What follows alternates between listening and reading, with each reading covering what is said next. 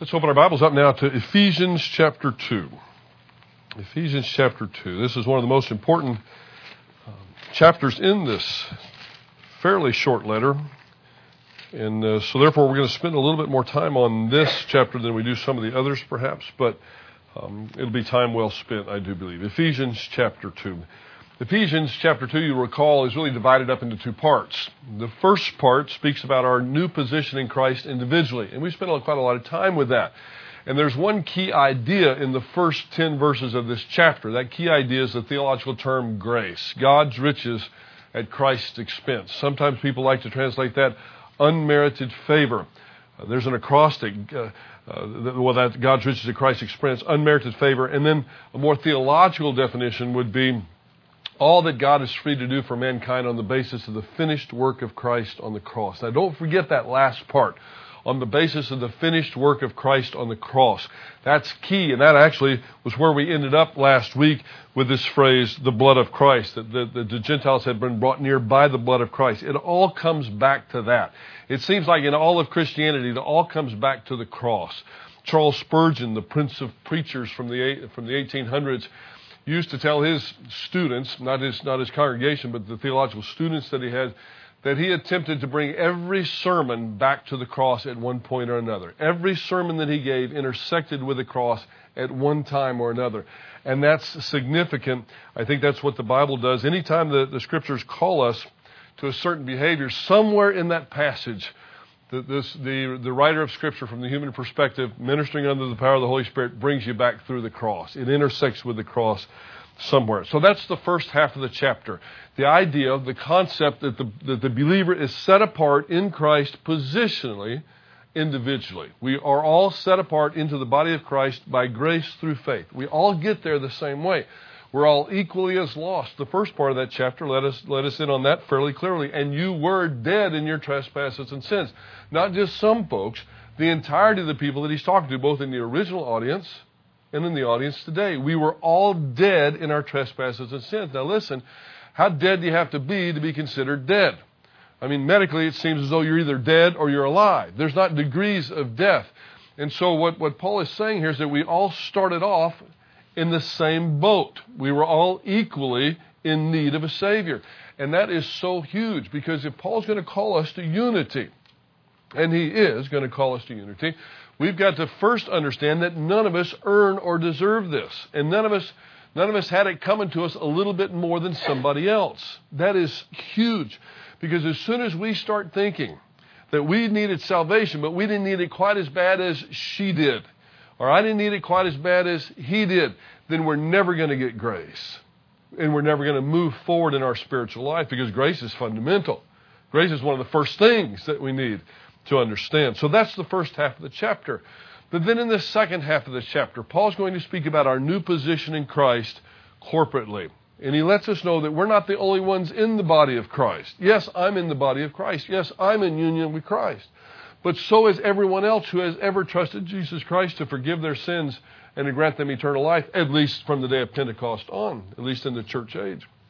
So we're all in this together. And I know that sounds like a real politically correct kind of thing to say, but it's a real biblical thing to say as well. We're all in the body of Christ together. And so therefore we should function in a unified way. So in the second half of the chapter, Paul divides this thing up fairly nicely into three different sections. The first section is the fact of our union with Christ, the fact that Jews and Gentiles have brought into, been brought into one body is, is discussed in verses 11 through 13. We studied that last week. What we study, or at least begin to study tonight, the explanation of that union. Now, this is going to take us more than just a, a one particular class. It may take us two to three classes. Ordinarily, I like to cover um, units of thought. This particular unit of thought was so short it's actually going to only be a phrase tonight. That's a little bit odd for us, but we're just going to cover a phrase. But it'll be a beginning of verse 14, the explanation of that union. And then in verses 19 through 22, the consequences of that union. Now, the union we're speaking about here is the union of Jews and Gentiles into the body of Christ. That was the key issue of Paul's day. Uh, in, in the first century, particularly the first part of the first century, there was great animosity between Jews who came to Christ for justification and Gentiles who came in, in to, to Christ for justification. It started off with Jewish animosity toward Gentile believers.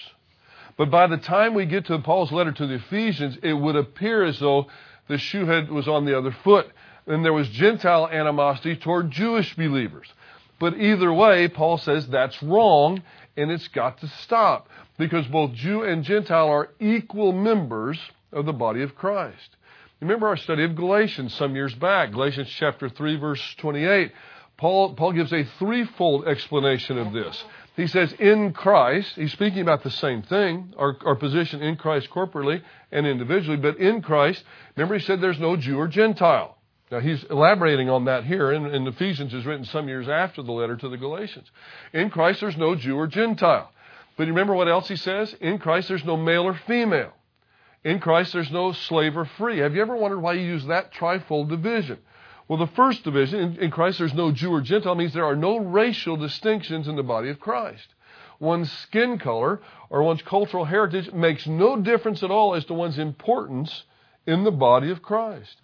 But also, there's no gender differences in the body of Christ. Now, this doesn't mean there are no gender differences, but there are no gender differences with respect to our position in the body of Christ. Did you catch that? then this doesn't mean that we throw out distinctions with regard to certain roles in the in the body of Christ that were outlined for either male or female. There are certainly those kind of distinctions, but in, in regards to significance in the body of Christ, male and female are perfectly equal. Both are created equal in the image of God. So to say there are gender distinctions would be inappropriate with regard to our position in the body. Do you see what I mean? Once one becomes a Christian, it doesn't mean you cease to be male or female. That's an absurdity, and sometimes people try to take that and say, well, that Paul can't, Paul is speaking nonsense here because that's an absurdity. No, not at all. But also, there's no, there's no slave or free in the body of Christ.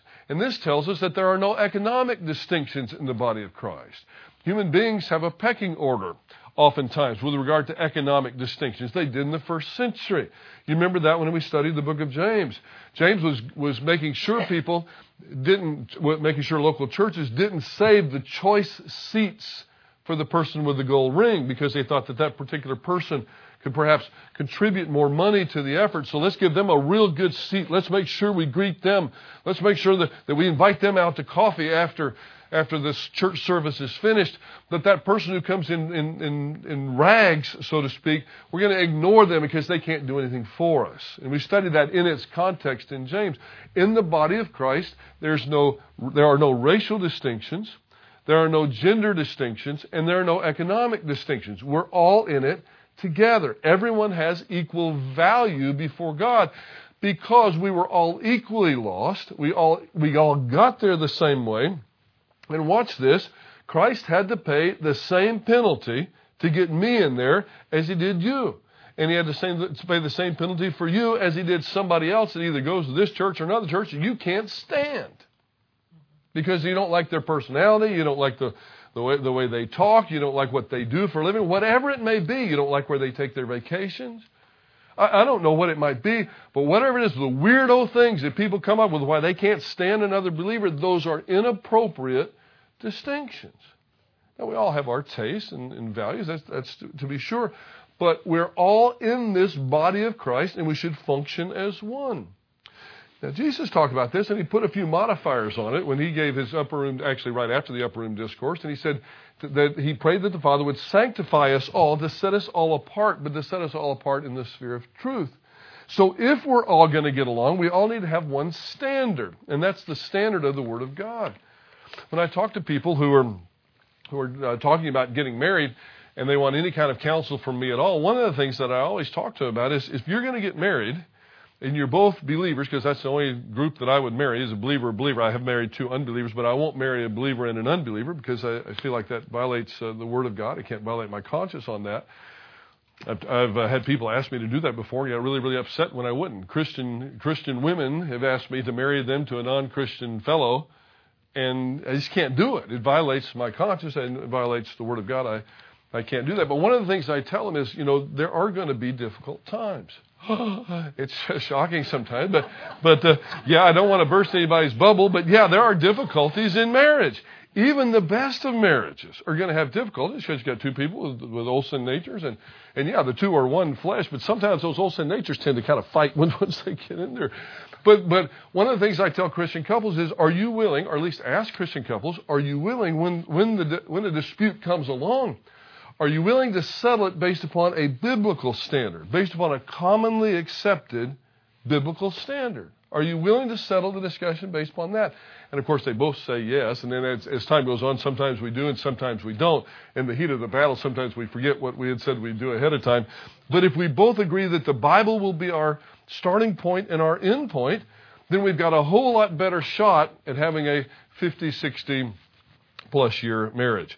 So we see in the, in the body of Christ, Paul is telling us in chapter 2 that we are in union, or at least Jews and Gentiles are in union with one body. The fact of that we've already studied in verses 11 through 13, the explanation in verses 14 through 18, and the consequences in verses 19 through 22.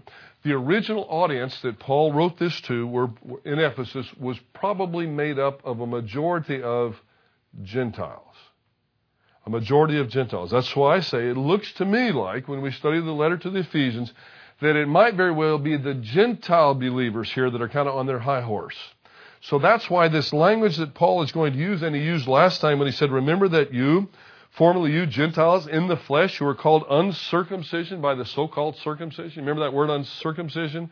Akrobustia. It was not a nice word. It was kind of a, it was, it was actually a fairly vulgar word that they were called. And, and Paul wanted to say, Listen, you're up on your high horse now, but remember back when? There was a time when you weren't up on your high horse. You came with some humility. And Paul's just saying, why don't you do that again? Remember, at that time, you were separate from Christ, excluded from the commonwealth of Israel, strangers to the covenant of promise, having no hope and without God in the world. That's five things that pretty much uh, pretty depressing if you didn't think that they were going to be remedied in any way. But now in Christ Jesus, you, have, you who were formerly far off have been brought near. And here's the transitional phrase that takes us to the next section by the blood of Christ. You know what I call this? I call this the apostolic ace trump. Anybody play bridge? I know some of you do. There's nothing to beat ace trump, is there? You know, you can't tie with. As far as I remember, I haven't played bridge in a long time, but I don't think you can even tie with an ace trump. You're going to win that hand if you've got the ace trump, and that's the apostolic ace trump. Anytime, anytime an apostle wants to really drive a point home, he pulls out the, the death that Christ died for us. End of discussion. No more whining, no more griping, no more mewing, whatever that is. No more, no more mewing. I hear it a lot of times. I might have to look that up in the dictionary. I'm sure it's bad though. But, but none of that. None of that all. The death of Christ, end of discussion. Get with the program. And so that's what Paul's doing here. He's pulling out that apostolic ace, ace trump and he's saying, listen, Christ died for all of you.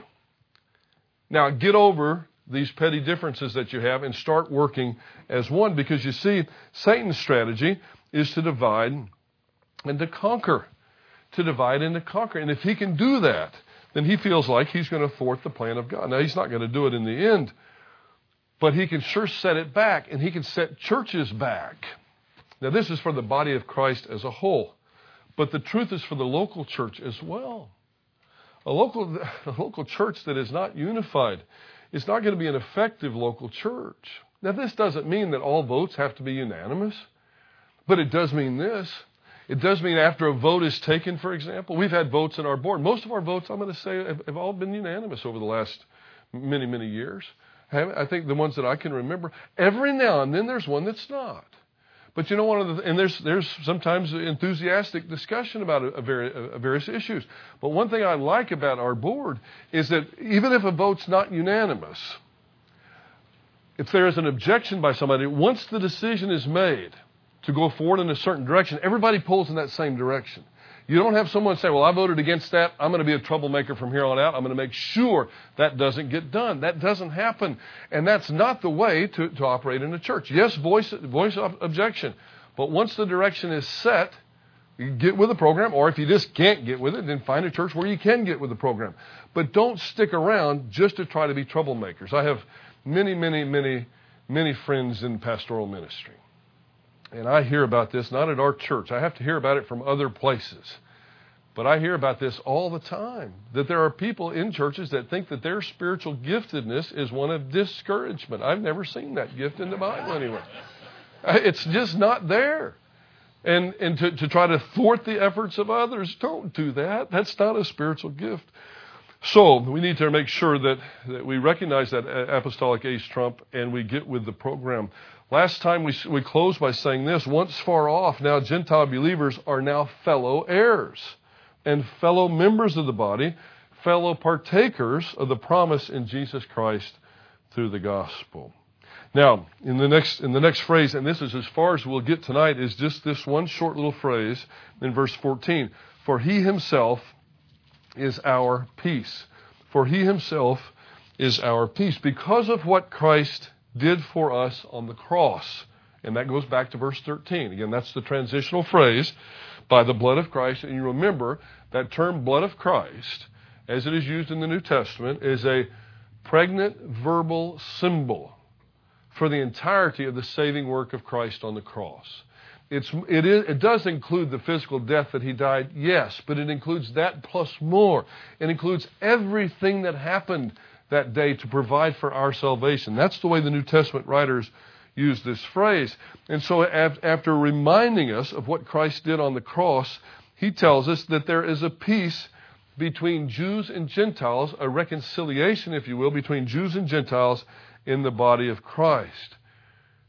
But you know, I should say there is a peace in the body of Christ in principle. There's a peace in principle. But Paul, in this section, is calling upon Jews and Gentiles to live in peace, not just in principle, but in practice. Two different things.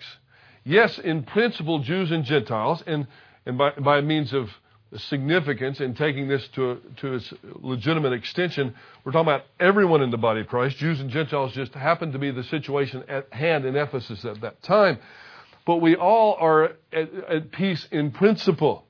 But Paul, speaking for the Holy Spirit, speaking for God, is, is exhorting us to live in peace in practice. In other words, to live consistently with the principle. Now, where have we heard that before? That seems to come up over and over again. That was probably James's primary point that we live consistently with what we know to be the truth. Now, this particular slide uh, shows the the Greek text for this verse, and I want to show you something here that I think that will be helpful.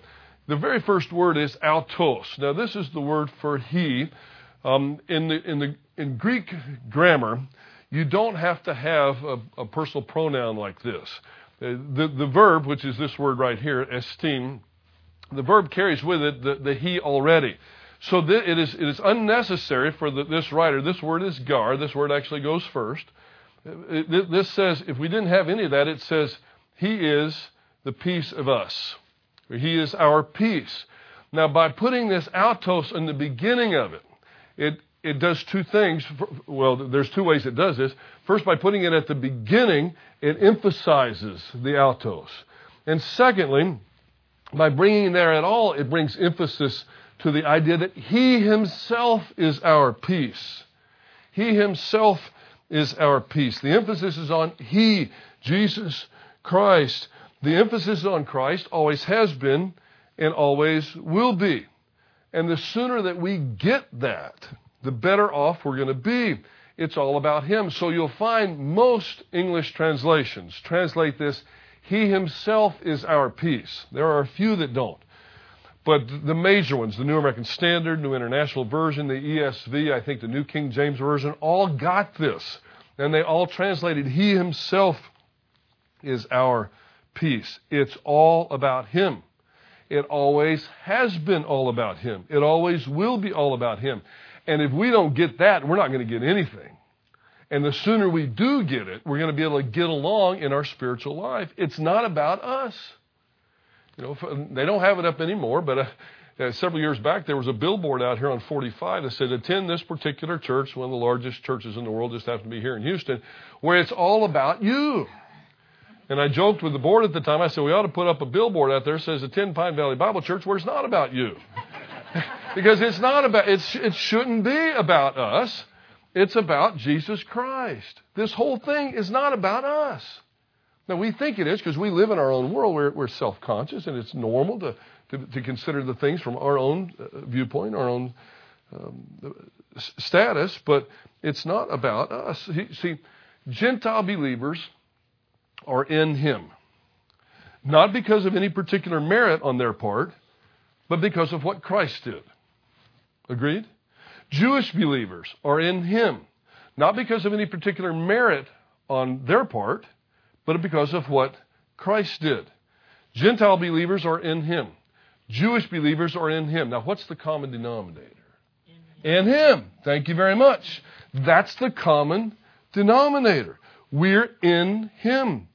So if there's to be any unity in the body of Christ, the emphasis is going to have to be on Him and not us, or Him and not me. If there's to be any unity. You see the, the direction that Paul's going here. We've got to get that. And if we get it as individuals, we're going to get it as a group. We can't get it as a group before we get it as individuals. Our top priority in Christ, our top priority in life, must be Jesus Christ. Everything we do has got to be filtered through our relationship with Him. We've heard this over and over and over again. But the moment that we truly come to grips with it, that our priority in life must be Jesus Christ, the moment that we truly come to grips with it will be a moment, the, the moment of a major, a major spiritual tipping point in our lives. When we decide that we're going to trust Jesus Christ, when He is the, the, the focus of our life, then everything else is going to fall into place. You see, it's got to start with that. When we decide that Jesus Christ is the focus in life, our relationships and our marriage are going to be better. Our relationships with other members of the body of Christ are going to be better. Our job's going to work out in a way that it ought to work out. We're going to do better. We're going to do better with our relationships in school. It all dominoes, but it's got to start somewhere. And the first domino is to recognize that everything I do in life has got to be done with a view toward my relationship with Christ and what He did for me. It all starts there. Our priority in life must be on Christ. And if it's not on Christ, then we're going to have a very, very difficult time. If my priority is on Christ, then everything else in life comes into focus very nicely. You name it. And, and I, have had people tell me this before. Well, I need, I, I know that Jesus says for me to do this, but listen, if I'm going to save my marriage, I better do that. Oh, don't, don't even think that way. If you want your marriage to be as fulfilling as it could be, then put Christ first. If you want your experience in college to be as fulfilling as it should be, then then put Christ first. If you want to if you want to be fulfilled in your profession, no matter what that is, then put Christ first. And it's going to happen. But if my priority is something else, anything else, if I make my wife my priority in life, my marriage is going to fail. Now that sounds odd, doesn't it? But I'm going to tell you that with a straight face. If you as a Christian make your spouse your priority in life, you have made a big mistake. Jesus Christ needs to be your priority in life. And then your relationship with your spouse is going to be aces. But if you put your spouse first, that means you've got her above Christ or him above Christ.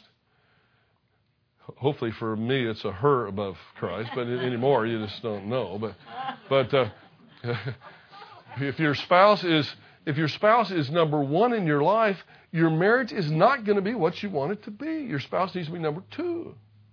Jesus Christ needs to be number one. Has to be. He's preeminent.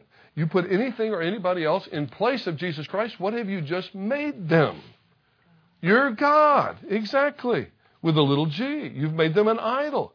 Jesus Christ occupies the top shelf, or he's not going to occupy any shelf at all. He doesn't take second place.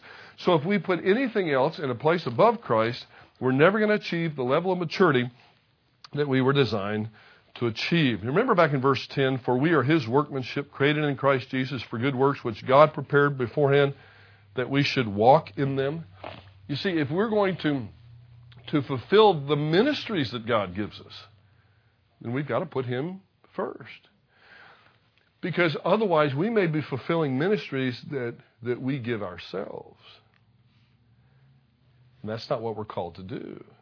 If God is first, then we don't have to fret. We don't have to have anxiety or even angst about what our future in, in life should be with, regard to ministry or really anything else. You know, if we place Christ first, then we don't have to have angst that keeps us up all night long about whether I should marry that gal or not, or lady. Gal, I guess, is politically incorrect now. Whether I should marry that lady or not, you know, or whether I should take that job or not. If Christ is first, He's going to work it out for you. You, you understand the principle? So this is what Paul is, is reminding us of here, is that because of the finished work of Christ on the cross, I've been brought into the body of Christ. And He Himself is our peace. He's number one. It's very important.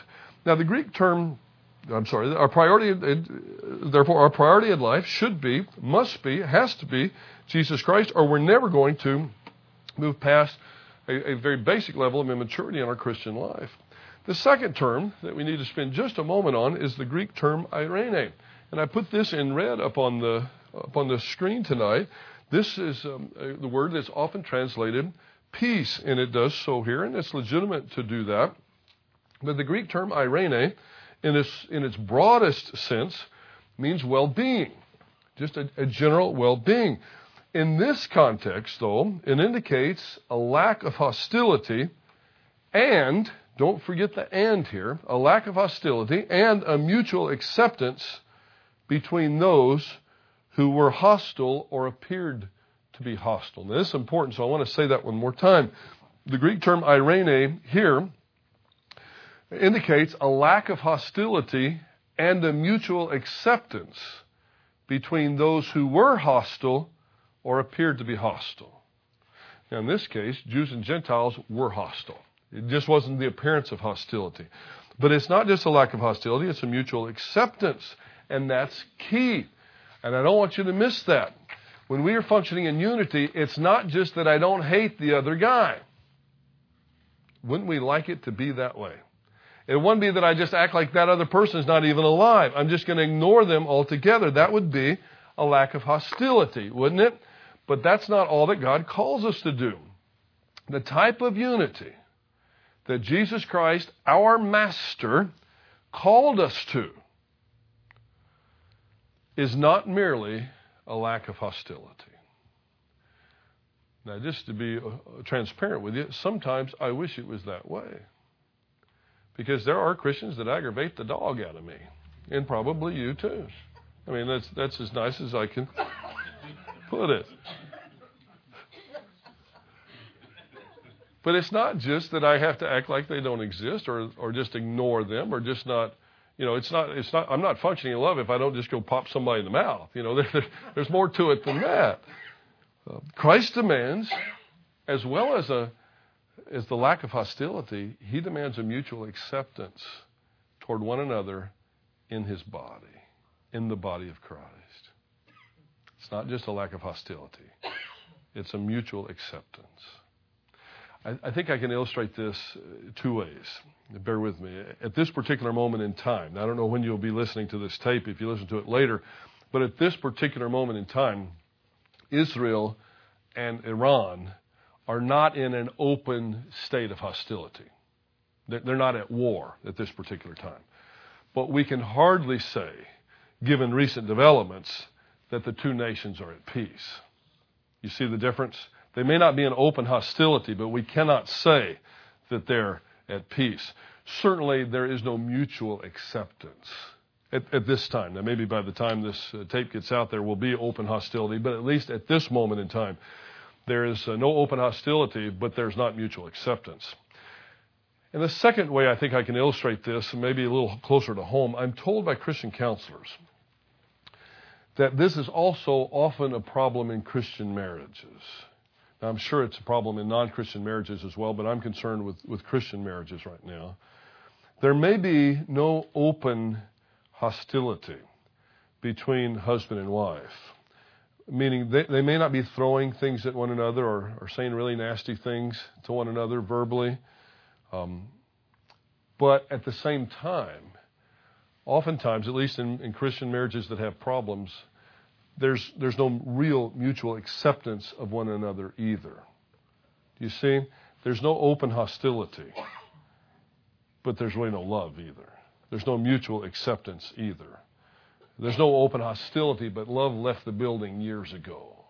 Now, I hope that's not the case with your marriage. But it is the case in many, many Christian marriages. Many, many Christian marriages, the, the couple is going along as if everything was okay. In, in other words, there's no open hostility. They're not fighting. I, there's there's a lot of times I talk to people and, and, they're in serious trouble in their marriage, and one of the first things they say is, "You know, we never really fight. We never we never really fight." But there's no mutual acceptance. You know what I mean? There's no mutual acceptance, and and I hope those two things illustrate the point. Now, if we were to try to do this on our own, we can't. We, we would not even come close to making it. But if, if we realize that Jesus Christ, working through His Holy Spirit, that's going to be the empowerment to allow me not just to, not just to desire some sort of uh, leave me alone kind of relationship with the other believers in, in the body of Christ. You know, you do what you want, just don't bother me. Okay? That is not what's being spoken about in this passage when it comes to unity. That's, that's a chicken way out. That's a cheap way out. And that's not what Paul is speaking about here. I've actually got to accept them. Now, this doesn't mean I have to accept their bad theology along with them, but it means I still have to accept them as someone for whom, I love the way the apostle puts it, someone for whom Christ also died. Interesting. So Jesus Christ is the one who makes possible this lack of hostility and mutual acceptance, both.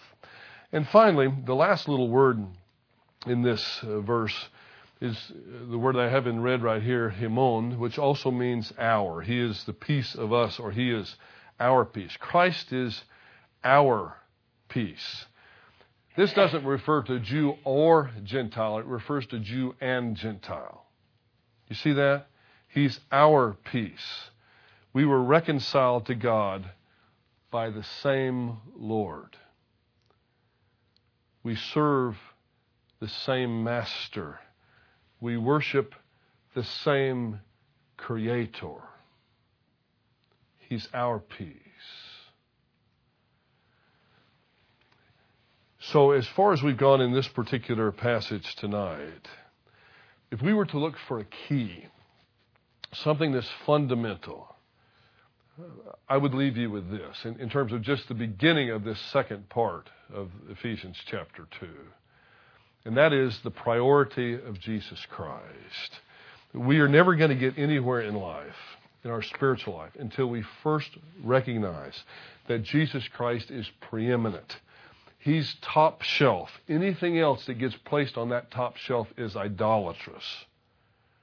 And that is the domino that starts all the others of our spiritual life into motion. If we get that right, the priority of Jesus Christ, that the priority in our life must be Christ, that we view everything through that lens, if we get that right, then everything else is going to fall right into place. But if we don't get that right, very little is going to fall into place in our spiritual lives. It's either or. Heavenly Father, we thank you. Uh, we thank you for the death that Christ died for us, and we thank you for this humbling passage that exhorts us to live consistently with who we are in Christ. Help us to remember that we all needed a Savior equally, that we were all equally spiritually dead, and that we all came to you the same way by grace through faith, through no merit of our own. Uh, Father, help us to live in peace with those for whom your Son also died. And we'll ask it in Jesus' name. Amen.